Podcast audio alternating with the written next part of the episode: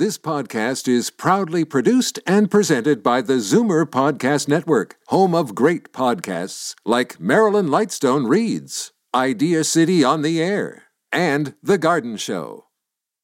You're listening to an exclusive podcast of Fight Back on Zoomer Radio, heard weekdays from noon to one. Now, Fight Back with Libby Znaimer on Zoomer Radio. Good afternoon and welcome. The Mark Norman story is gathering steam even as the charges against the former Vice Admiral Admiral have been stayed. Yesterday, opposition MPs demanded that the National Defense Committee be reconvened to examine the governing Liberals' conduct in this investigation and prosecution. And the rest of us are waiting for the other shoe to drop after Norman made a statement saying that he has quite the story to tell and he intends to tell it. His lawyer, the extremely well respected and may I say awesome Marie Henein, accused the government of putting their fingers on and trying to quote, weigh in on the scales of justice. What do you think? The numbers to call 416-360-0740, toll free 1 866 740 4740. Now, Erin O'Toole and Peter MacKay are two of the three former Harper ministers who spoke to Marie Henein as she prepared her case. They join me now.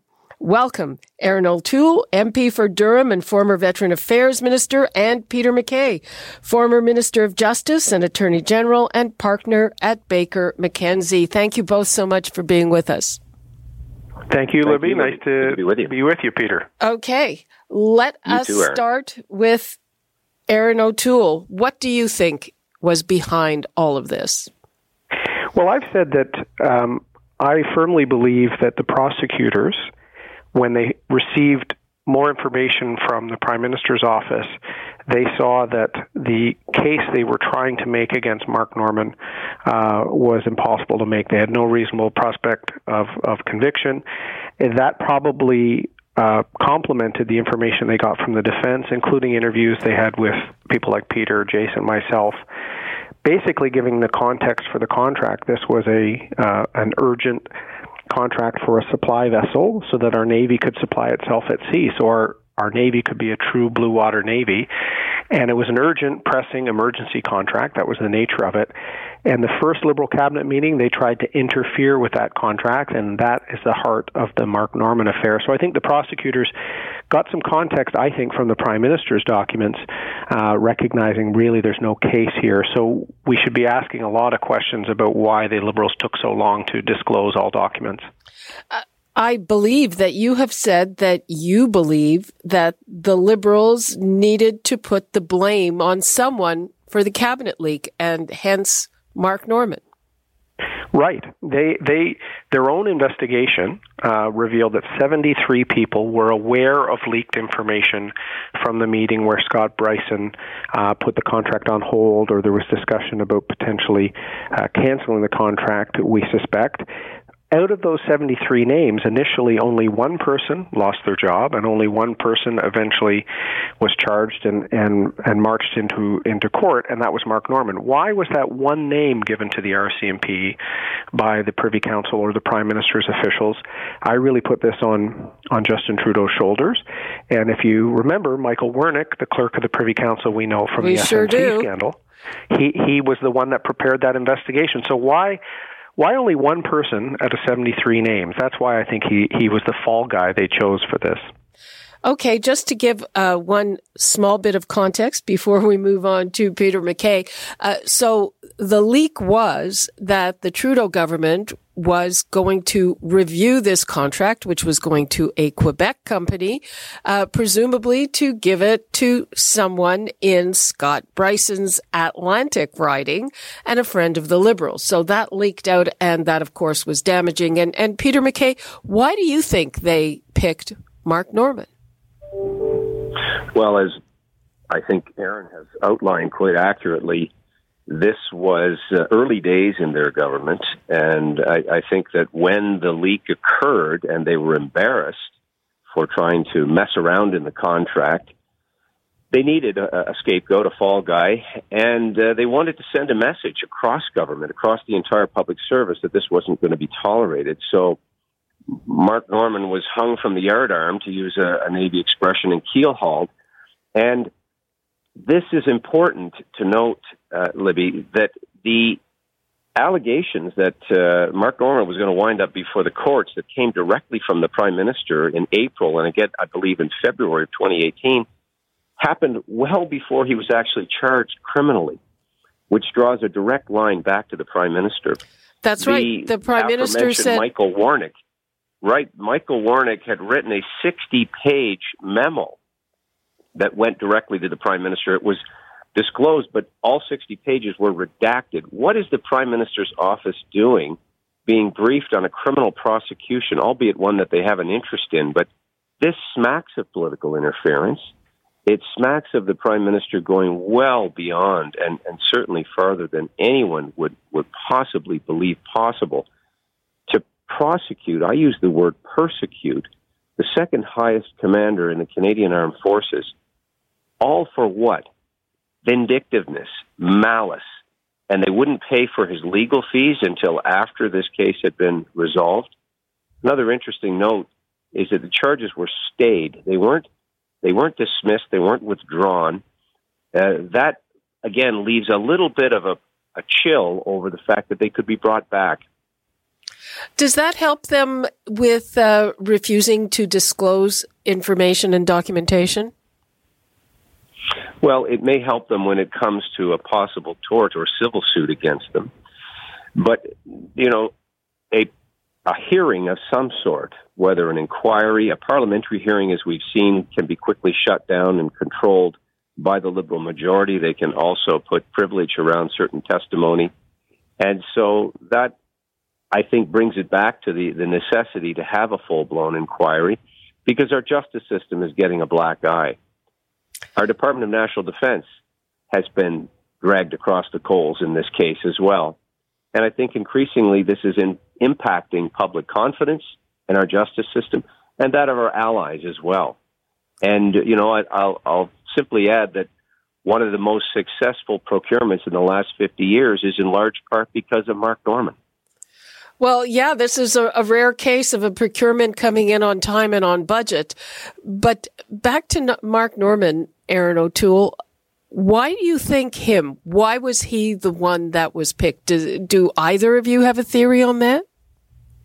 Um, I do. I think look when when the Davie contract was signed and you know we can't get into the cabinet discussions about it but there's been a lot of coverage of it. Clearly there were some people within government and within the military that um, didn't want to move as quickly as say the navy did to fill this gap. And so I think from the moment the contract was was signed, there were some people that that wanted it to fail. Now, the contract, as you said, did not fail. It was on time, on budget, and the Asterix is serving with our Navy uh, right now.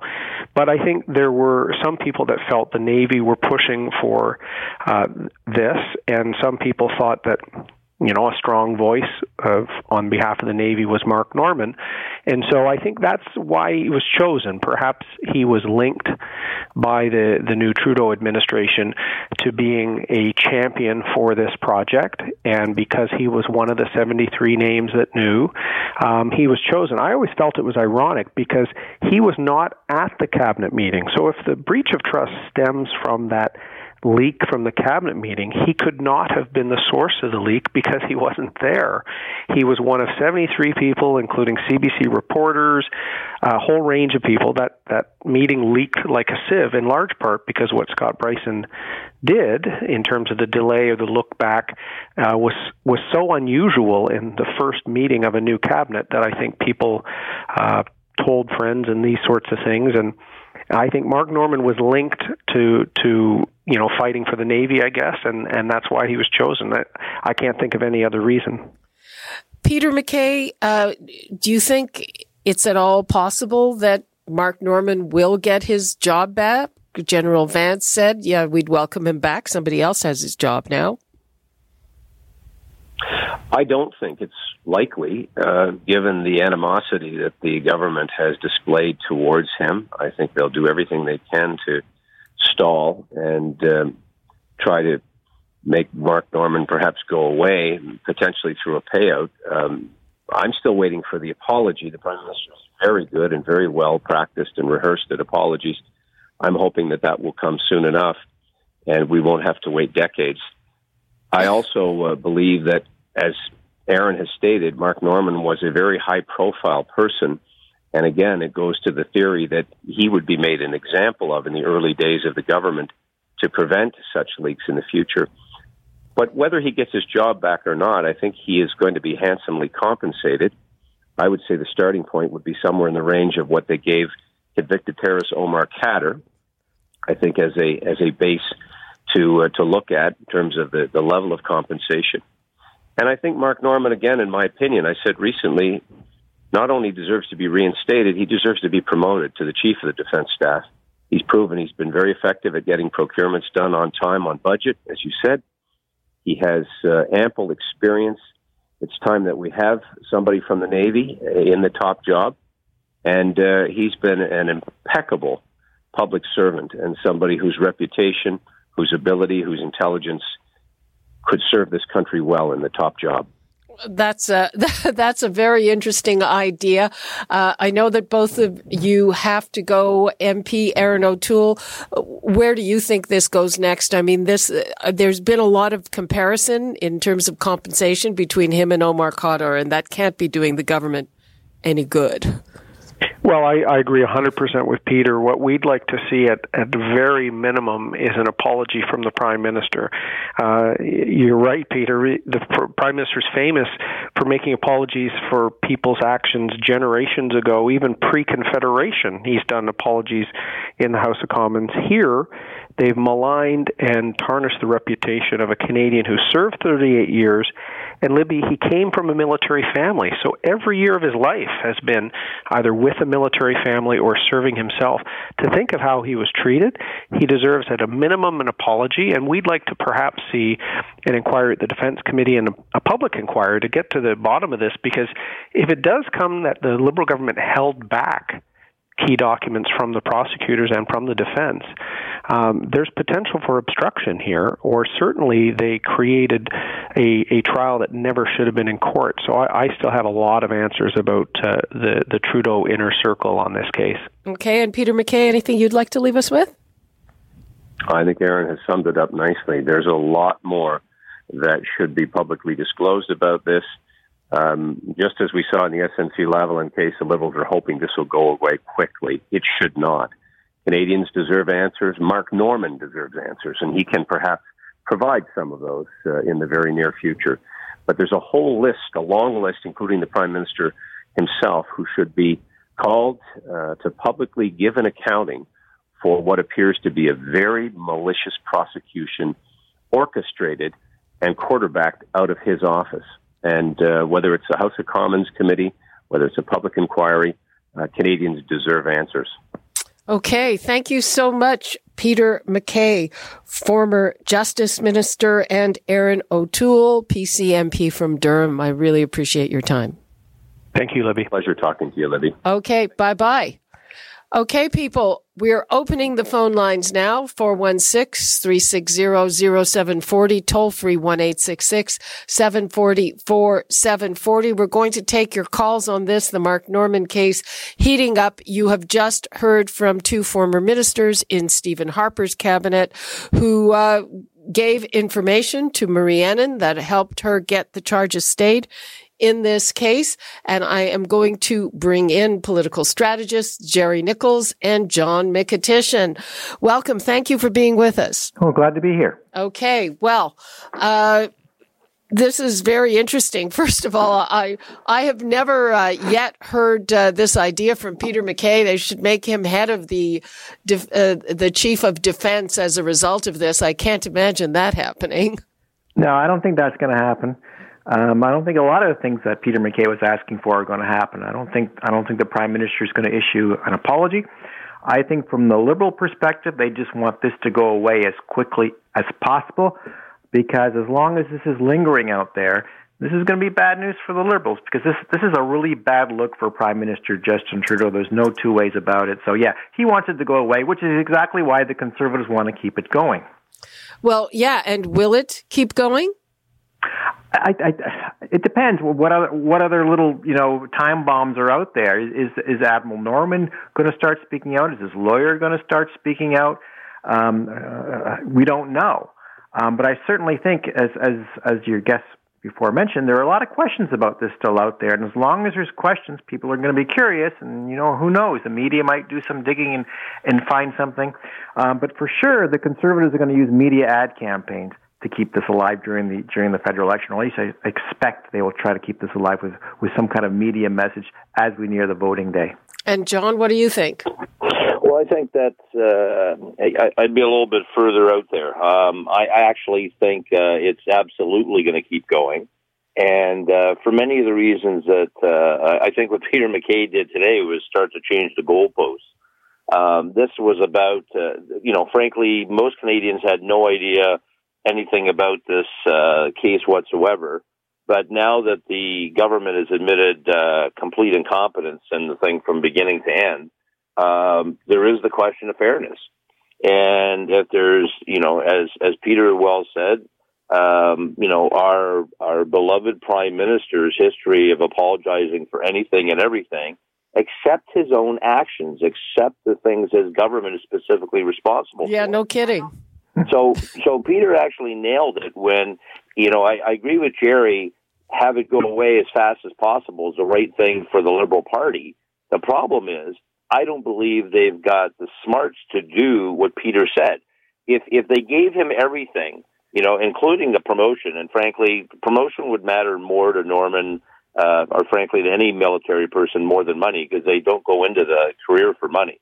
It, would be uh, that would be it. It would be done. There'd be no place to go. But there's no way that the Liberal Party, specifically our Prime Minister, is smart enough to do that. So because of that, the questions of how it, how this case got to be there, how it's been handled incompetently, and how it's uh, continuing to be unfair. Uh, because unless there's a promotion, it'll be assumed that he'll be denied a promotion. I mean, Jerry Jerry was right in saying, "Oh, I doubt that." Right, because you you know usually the boss doesn't promote somebody who's caused them a problem, and that's the biggest thing in the hopper. But if he got the promotion, then that would be over. So don't expect the liberals to do the right thing. And this actually, I think, I, get the whole idea of having it disappear before the campaign. I, I think the reality is this has just thrown fire on, uh, sorry, uh, gasoline on the fire. And what we're going to see now is uh, this becomes the the counterpoint to SNC Lavalin, and we'll be talking about which scandal is more odious uh, between now and the election day and and and the Scott Brison uh, connection. You know, uh, on the weekend there was this uh, cover on the Toronto Sun front page of the Sun showing Omar Khadr and Mark Norman with the number, and I think uh, the comparison of a, a, compensation number between these two, I think that is going to be something that really strikes a chord, and it's uh, what our caller Joe in Toronto wants to talk about. Hey, Joe. Hey, how are you? Fine. Yeah, I had that same number about two weeks ago. Actually, I called uh, the PC office about it. 10.5 million is the right number. You know what I can't figure out is this: how can it be that Trudeau does everything for everybody else, and and he's destroying our country? Like everything he does is wrong for Canada. I oh. can't. Who's he working for? Okay, Joe. Thanks for that. Okay, back to uh, John and Jerry. Uh, again, uh, do you see a compensation coming as a way to shut this down? Well, I think I think the uh, the, the defense minister's already suggested they're going to pay his legal bills, uh, which is a, which is kind of a kind of a sop to to um, to Norman. Uh, as far as compensation goes, I'm not a lawyer. I'm not sure if if if he's is if he can get it or if he's going to sue to get it or whatever. Uh, but this is going to be another big issue for the liberals because it's going to remind people about Omar Khadr, which is another thing the liberals want voters to, to forget before the election day, I'm sure.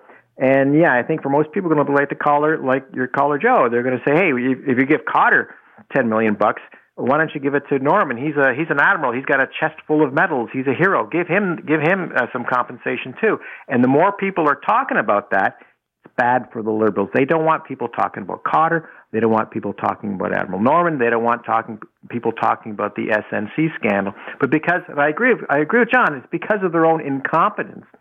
We are going to be talking about all these things. So the liberals really are are the are, are the you know the bringers of their own doom in a way on this whole thing. It's just they've just handled everything so poorly. Their communication strategy has been so bad that they're sort of reaping what they sow right now. What do you think? How important was the factor? You know, r- right before this happened, the charges being stayed, we saw General Leslie, uh, who was a star liberal candidate, uh, announced that he's not running again. And then we learned that he was prepared to testify on Mark Norman's behalf in the trial. How important was that? And do you think there are going to be legs from that part of the story, John? I, I think it's uh, all going to have legs. Uh, and and all of these things that you mentioned were like you know I mean I'm not sure how many feet I mean maybe it's the feet, shoes dropping off an octopus. Uh, there were so many shoes that dropped. Uh, the reality is that each of these things just you know put the liberals right into a corner, and then somehow they had got you know they jumped out a window uh, because they just uh, you know the the level of incompetence is amazing.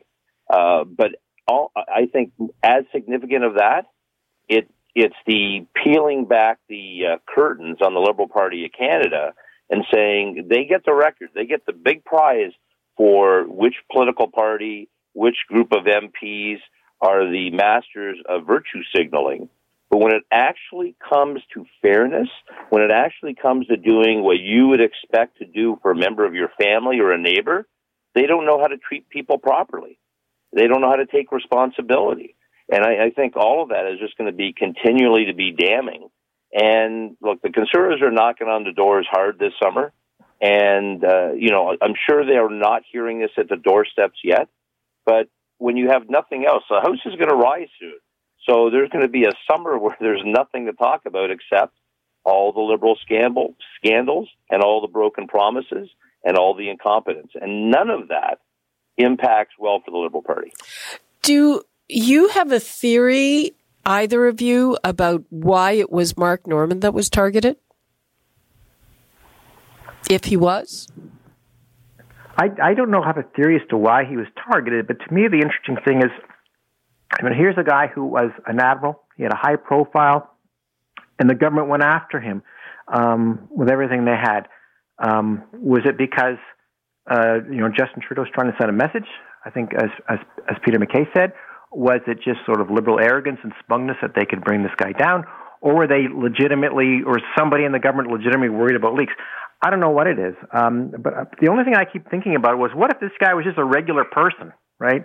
If he was just a regular person who had all these problems with the government, he, you know, he probably would have been just cra- uh, crushed in the gears of, of the justice system. And this is what worries me about this. It's only because Norman had a lot of high profile. It's only because he did have a lot of media support. It's only because the conservatives were making this an issue that his case was probably the charges against him were dropped.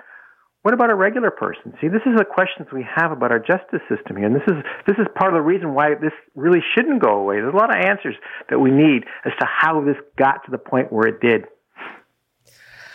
And, and if I would just add to that, that if you're looking at trying to figure out, we don't know is a short answer to your question, but the longer answer would be if you're trying to figure out people's behavior, um, the best indicator is history.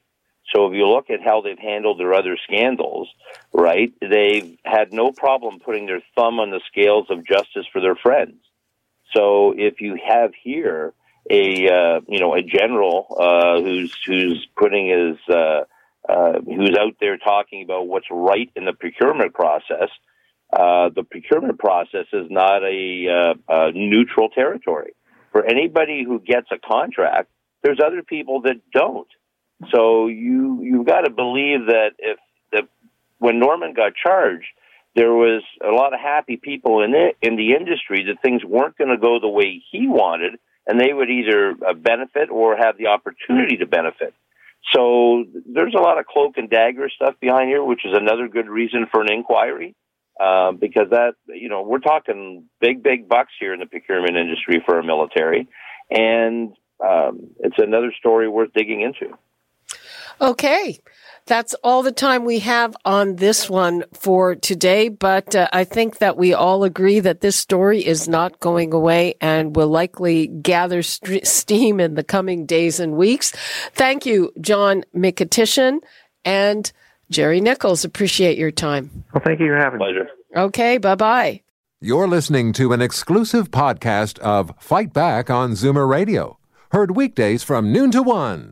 You're listening to an exclusive podcast of Fight Back on Zoomer Radio, heard weekdays from noon to one.